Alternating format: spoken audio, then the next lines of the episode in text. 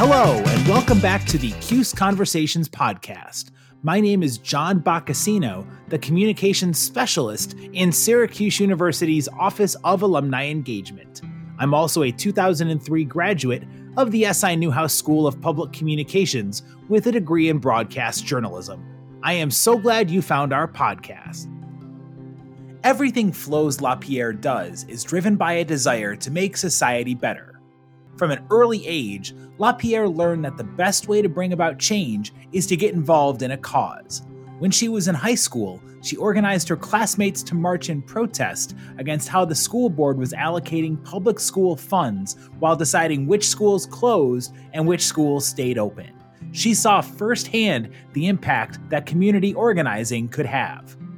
After graduating from Syracuse University with dual degrees in sociology and public relations, LaPierre worked to help Miami Dade County adopt affordable housing policies while learning how to mobilize the power of people to make change happen. As the world continues to grapple with issues of racial injustice and police brutality, LaPierre has cultivated her community organizing skills, rallying her fellow Los Angeles residents to stand up against injustices and racism. This fall, LaPierre is launching a 21 day challenge where people will learn to become active and involved citizens. She's also leading a push to get more people registered to vote for the upcoming November elections, and she's holding Write to Heal workshops where participants learn to harness the power of writing to heal from their trauma. LaPierre has a fantastic story to share with our alumni about making a difference, empowering people to speak up for themselves, seek justice, and make the world a better place. Flows, I'm so happy you made the time. Thanks for joining us. Yes, of course. I'm excited about this.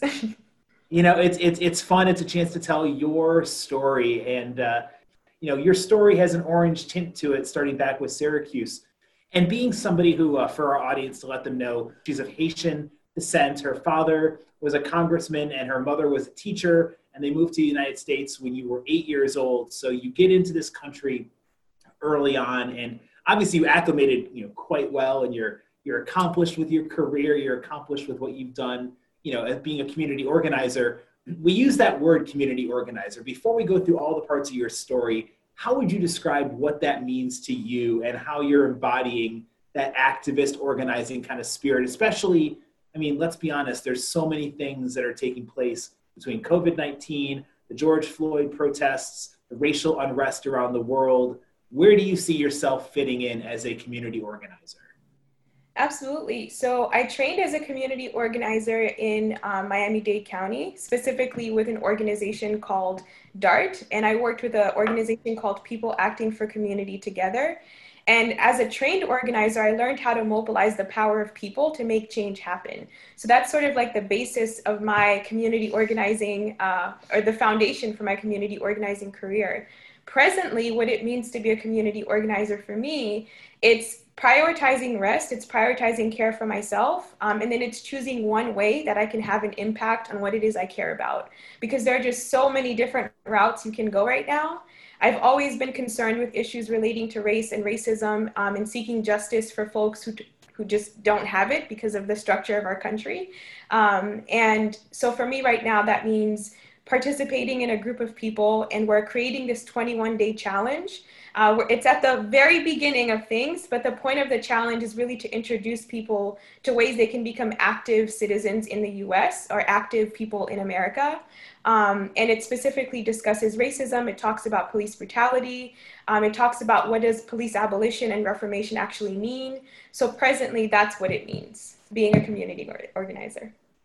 And uh, being in Los Angeles, that area has been one of the hotter locales when it comes to the protest scene and the, again, social uh, justice movements. There's been a lot that's been taking place in Los Angeles.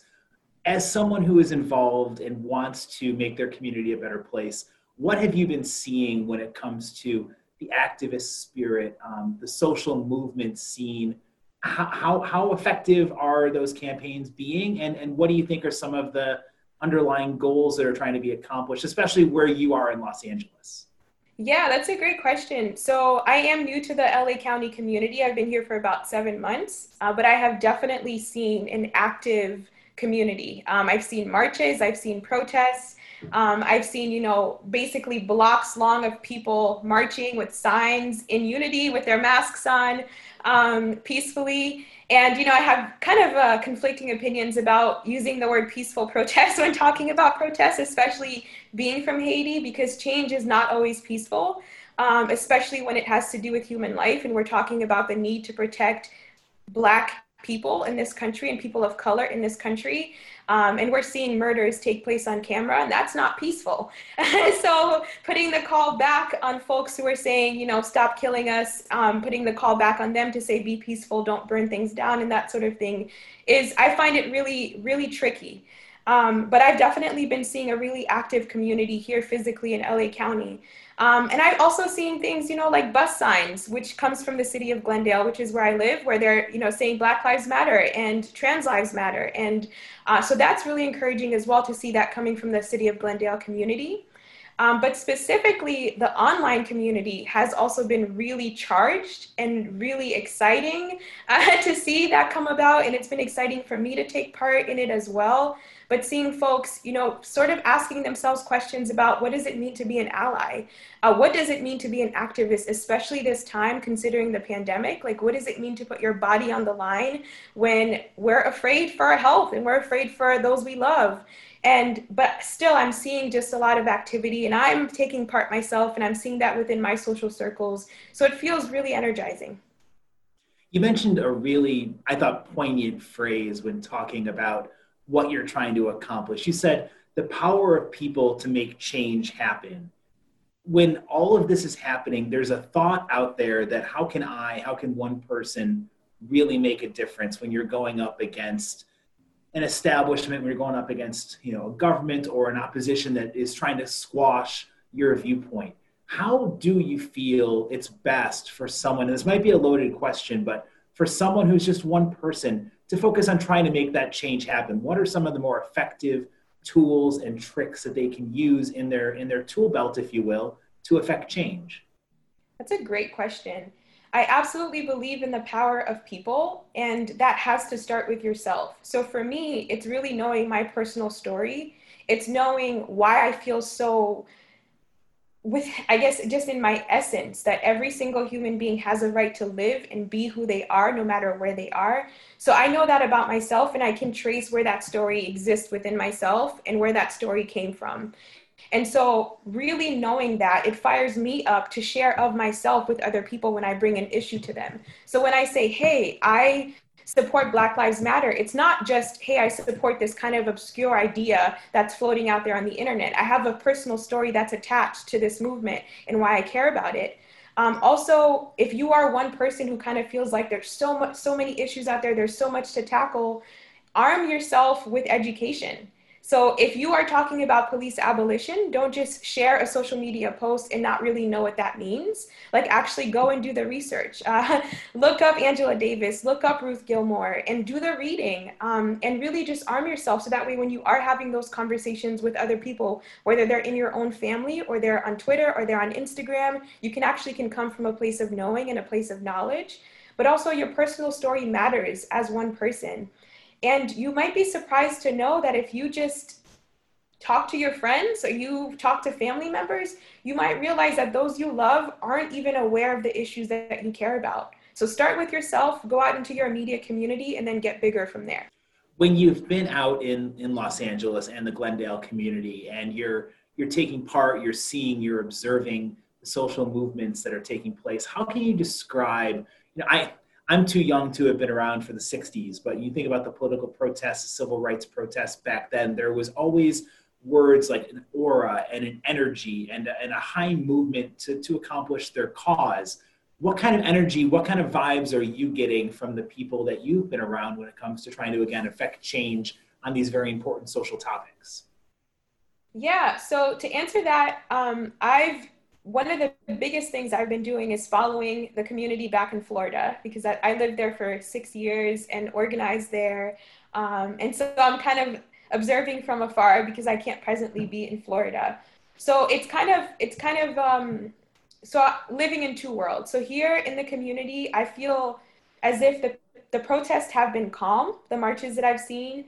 Um, it's kind of been kind of like a doomsday vibe. I mean, going downtown and seeing, you know, boards on, you know, over glass, seeing the Whole Foods close and that sort of thing. It just kind of feels like a doomsday vibe. Having helicopters fly overhead, that was really rough. That happened for like three days. And it felt like um, law enforcement was getting prepared for something that equivalent to a war. and for me, it, it didn't feel that way. I felt like there were concerned Americans who were out in the streets protesting for what they believed was the right thing to do and what was right. And it felt like they were using their constitutional rights as Americans, um, me, myself as well. And um, there's also been a level of urgency. So, one of the reasons why I'm part of this group is because we realize protests are great, and they're especially great when it's in response to something major, like seeing that nine minute video of uh, the police officer with his knee on George Floyd's neck. Urgency is not, it's traumatizing, but there's also a level of urgency because you don't want this to happen again, but you also have to take care of yourself.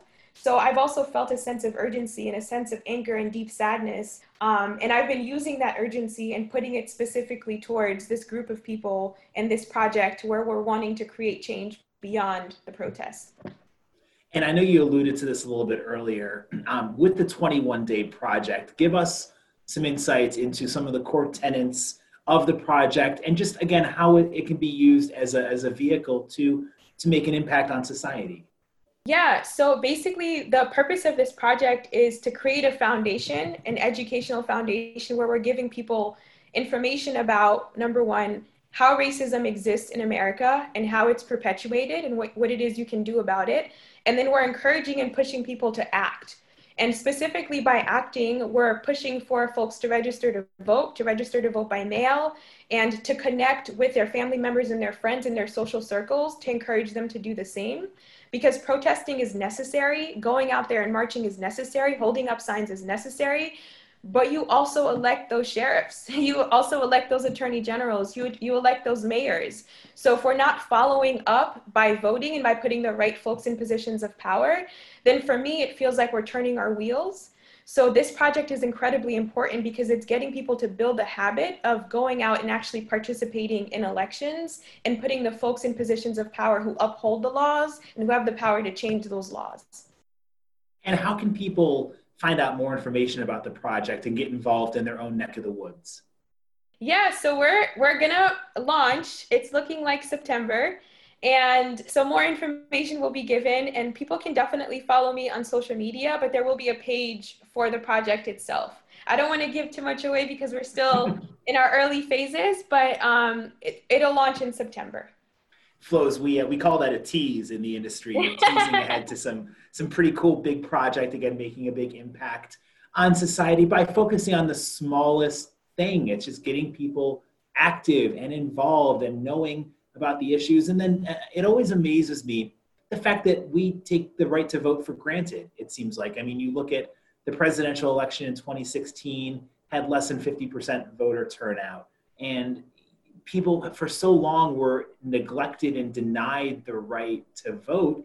And it, it's never been more important than the upcoming election. And then after that, every election is the most important election because you have to use your voice to try to impact change. And you can't complain if you don't participate and actually put your vote to use.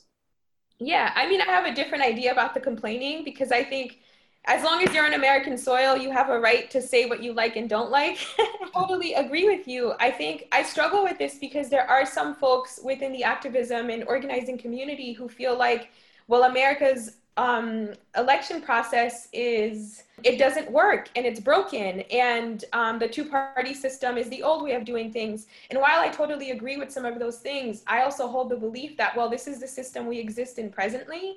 So unless there's a massive movement to actually topple this entire thing and right now it's a slow moving movement right? And but the thing is it's not there aren't like constitutional changes that are saying otherwise.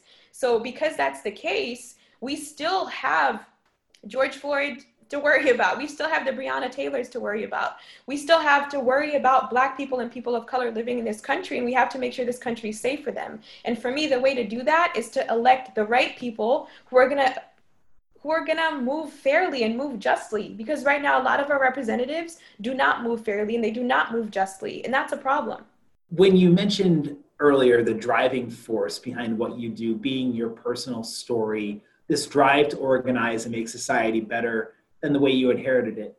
Where did that story come from? Where did you get that that spark and that really drive to want to make a difference? My dad. so yeah, I grew up in uh, La Vallée Jacmel, Haiti. It's the southeast region of Haiti. By the time I was born, my dad was in 1992 my dad was pretty actively involved in politics this was around the time um, of president aristide and um, and so by the time that i could remember and actually have you know real memories i guess that's what remembering is um, my dad was having these meetings with men you know in our living room in our yards. He was having meetings in churches. People were coming to you know talk about change they wanted to see in the community when there was a problem, people came to our home, and I saw my dad take all of those complaints and those problems, and he took political action and he ran for office and he won.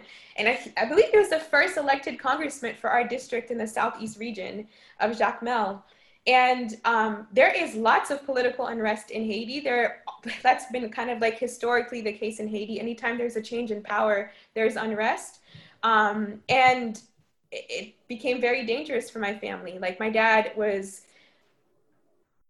experienced what I would I would attribute to voodoo. So that just depends on who listens to this. But I but he experienced um, very a very bad physical ailment. Um, friends of his were arrested. People he knew were tortured. My grandfather was arrested. Uh, we had people come into our backyard with guns. Like our lives were in physical danger, but my dad still kept pushing forward ultimately we had to seek refuge and come to the United States. But my dad still maintained that fight of wanting to make Haiti better. And I think growing up and seeing that, it just kind of showed me that if something's going on wrong in your community, like you need to put put yourself out there and do something about it. You need to seek justice. And I think there's no greater uh, truth to that than actually putting those words into practice. You've clearly taken on and embraced you know that activist spirit that community organizer spirit but it's also taken many different forms too. Can you run the gamut for us from your work uh, in the 2016 presidential election and the work from MoveOn uh, to your work with affordable housing policies? Run the gamut for, for us flows as to the types of community organizing that you've done and maybe give us an example of where you feel like you've really made a profound impact. My first experience with organizing was in high school and um, it was specifically because our school board, which at the time was predominantly Hasidic Jewish men, were making decisions about the public school, which you know their kids didn't attend the public schools. We attended the public schools, and schools were closing down. And for me, it just became clear that you know this is an issue. I have to do something about it. So I attended some school board meetings, and I realized, okay, we've got a lot of problems here, and um, specifically what the problems were is funding was being funding allocated that should be allocated for public schools were being taken and transitioned to yeshivas. And i mean this is was a huge issue. This is spring valley high school the rockland the rockland county uh, school district. And you can look this up. There's a major new york times article about it. Um, i believe it's like them versus them or something like that but anyway, so I saw that guidance counselors were getting cut. I saw that schools were closing. Um, I saw that my education was in danger and that of my, my brother, my younger brother, was going to be attending the same high school as I. Um, so I decided I'm going to take action. So I started attending more school board meetings. I picked up you know clearly what the problem was and then i organized a, a march and we had like over 100 students attend this march so that was like my first experience organizing my community and seeing the impact that it has um, and while for the long term, let's who knows how much of a difference that actually made, but it lit a fire in me to keep doing justice work. And so when I graduated college, I went on to work as a community organizer. I trained as a community organizer for a year, and I specifically worked on drafting affordable housing policy in Miami Dade County. And that work really impacted me because I was working with folks who were extremely low income and low income, um, as well as you know other income brackets, but predominantly folks of that of that income breakdown.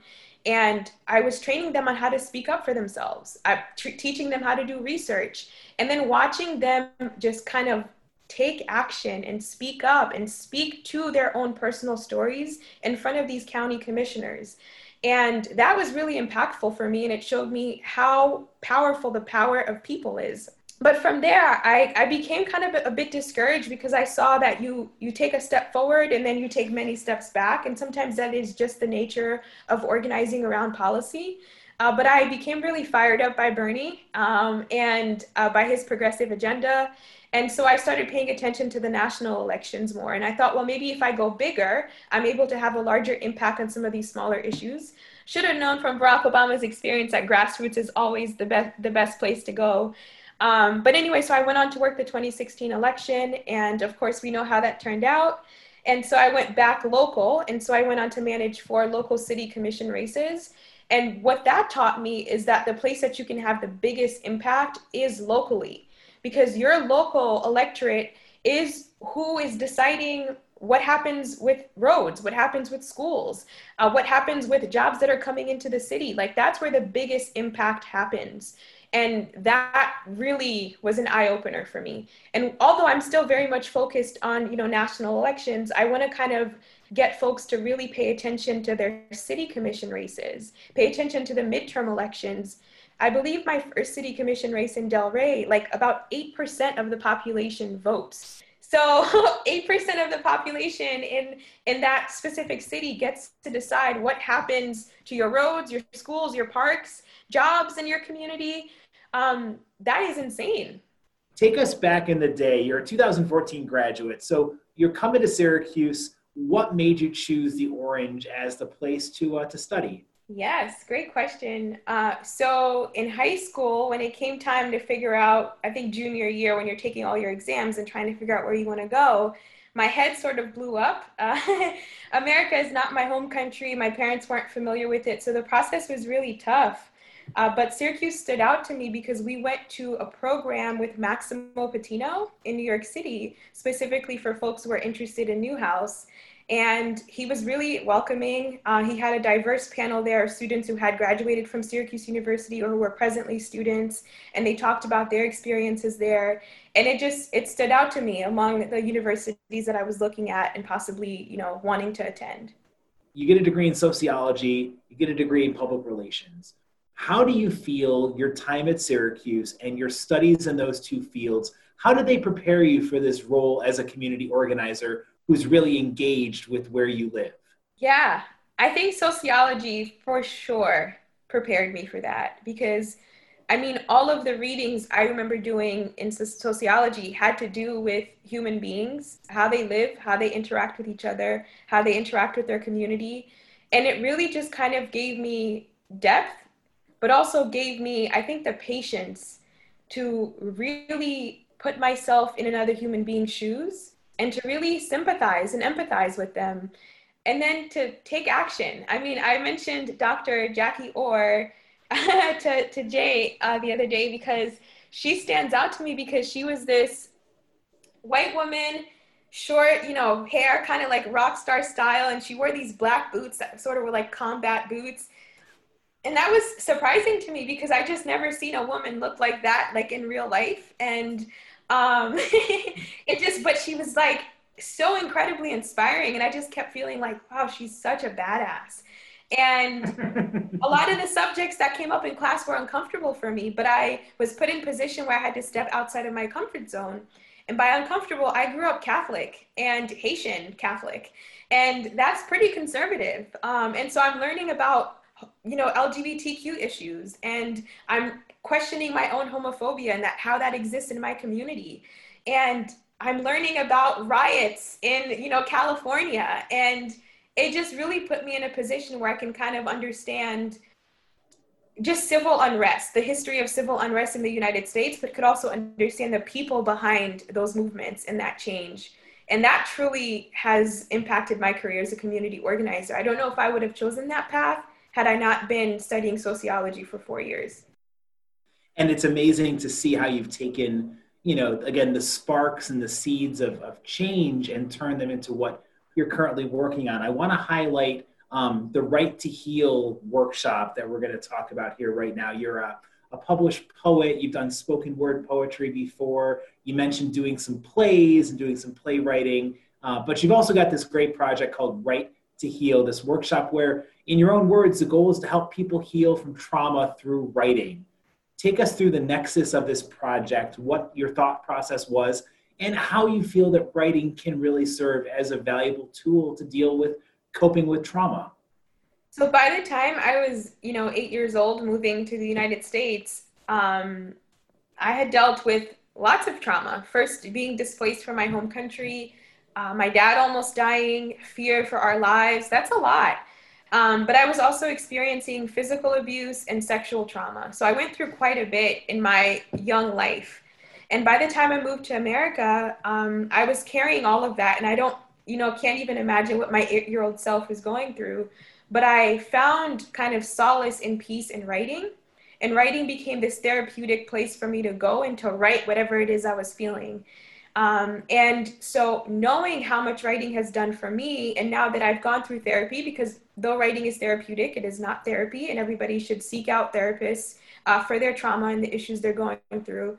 But knowing how therapeutic writing is for me, I kind of want to open that door for other people and want to kind of welcome them to kind of process their trauma, whether it's small, whether it's big.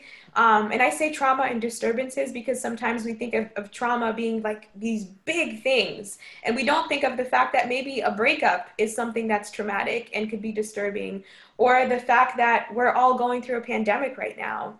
Um, and so I want to take people in, allow them to kind of heal and write and write through healing, but then to do it in community. And right now we aren't able to be together physically, but we do have a Zoom community. And so I take folks through a meditation, I take them through a prompt, and I take them through writing exercises. And I also mediate the conversation in a way where people can give feedback to each other and relate to each other's experiences. How have you found the response to be from participants? Because, look, I'm with you. I love writing. My writing is different than the writing you guys are going through with the workshops, but it still serves the same function of expression and, and helping to deal with a lot of the, the feelings that we're going through right now. So, especially during the pandemic, how have you found the response been to these Write to Heal workshops? Really good. So we had the first one, we, I, I had the first one in June and I believe 32 people signed up and 28 people came, which, which are pretty good odds. Um, and the second one is scheduled for this Sunday. So we're going to see how that pans out. But I've done these physically in person back in Florida. Um, and they've, the response is always wonderful. I mean, it always surprises me how much people desire to share about their lives and of themselves that they always feel like they don't have an outlet to share. And so when I create kind of like this environment and folks come in and they're able to share of themselves and then they realize, oh my God, I'm crying in front of a group of people, but this is safe and someone else has gone through this similar experience, it kind of makes them feel connected and they feel less lonely in whatever it is they're experiencing. And so the response is is really solid.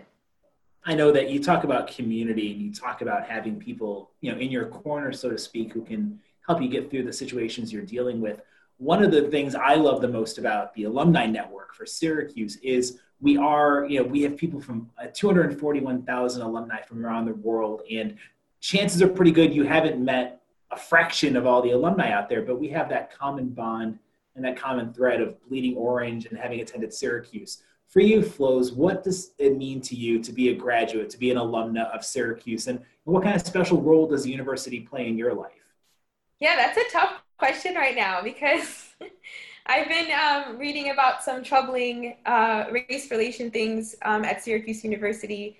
And um, I'm hoping the university will take a stance and be more supportive of Black students and students of color. So right now, that's what it means, and that's that's where my process of thought is.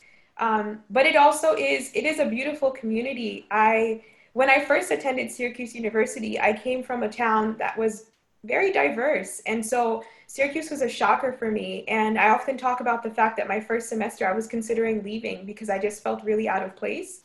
And um, I mean, I stayed because of poetry. I stayed because of the verbal blend community that Cedric created. And in staying at Syracuse University and starting to find my niche more, um, I found community. And I studied abroad with a group of people who I'm still in touch with. Like some of my greatest friends are from that cohort of, of Madrid students. Um, one of them being Ola. Um, I was just texting her, but she's a she bleeds uh, orange much much more than I do. She's I mean she's organized alumni events. Um, she works at Twitter and she's constantly just promoting Syracuse. And um, I love her. But so anyway, Syracuse for me, it's, it has helped me create these lifelong connections and people who I consider friends for life. So that's really awesome.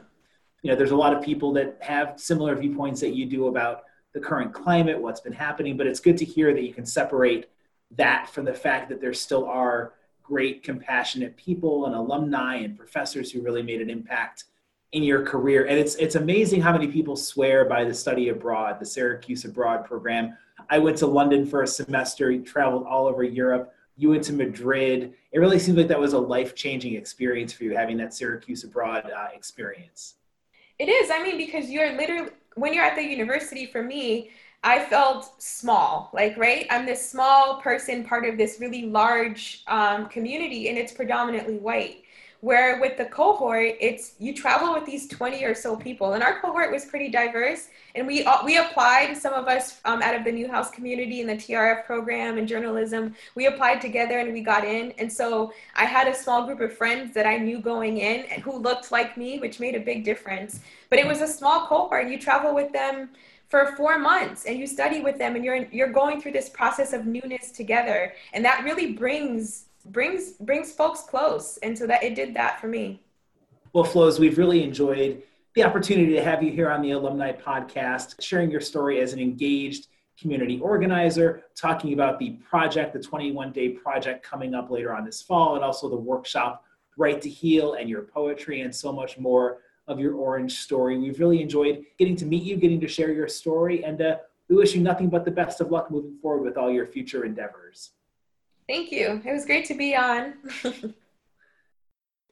Thanks for checking out the latest installment of the CUSE Conversations podcast. You can find our podcast on all of your major podcasting platforms, including Apple Podcasts, Google Play, and Spotify. You can also find our podcast at alumni.syr.edu slash CUSE Conversations and anchor.fm slash CUSE Conversations. My name is John Boccacino, signing off for the CUSE Conversations podcast.